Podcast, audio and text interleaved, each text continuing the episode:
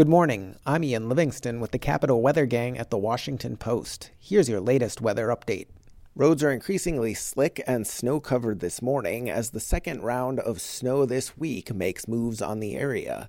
It's moderate at times into early afternoon, especially DC and northward. Couple inches of fluffy powder a good bet, with the most falling north. Tapering late day as temperatures top out around freezing. Roads can stay tricky through the storm given the persistent cold.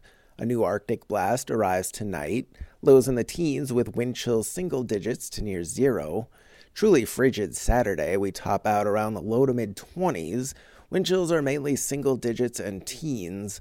Up around freezing by Sunday should finally warm up next week. For the Capital Weather Gang, I'm Ian Livingston.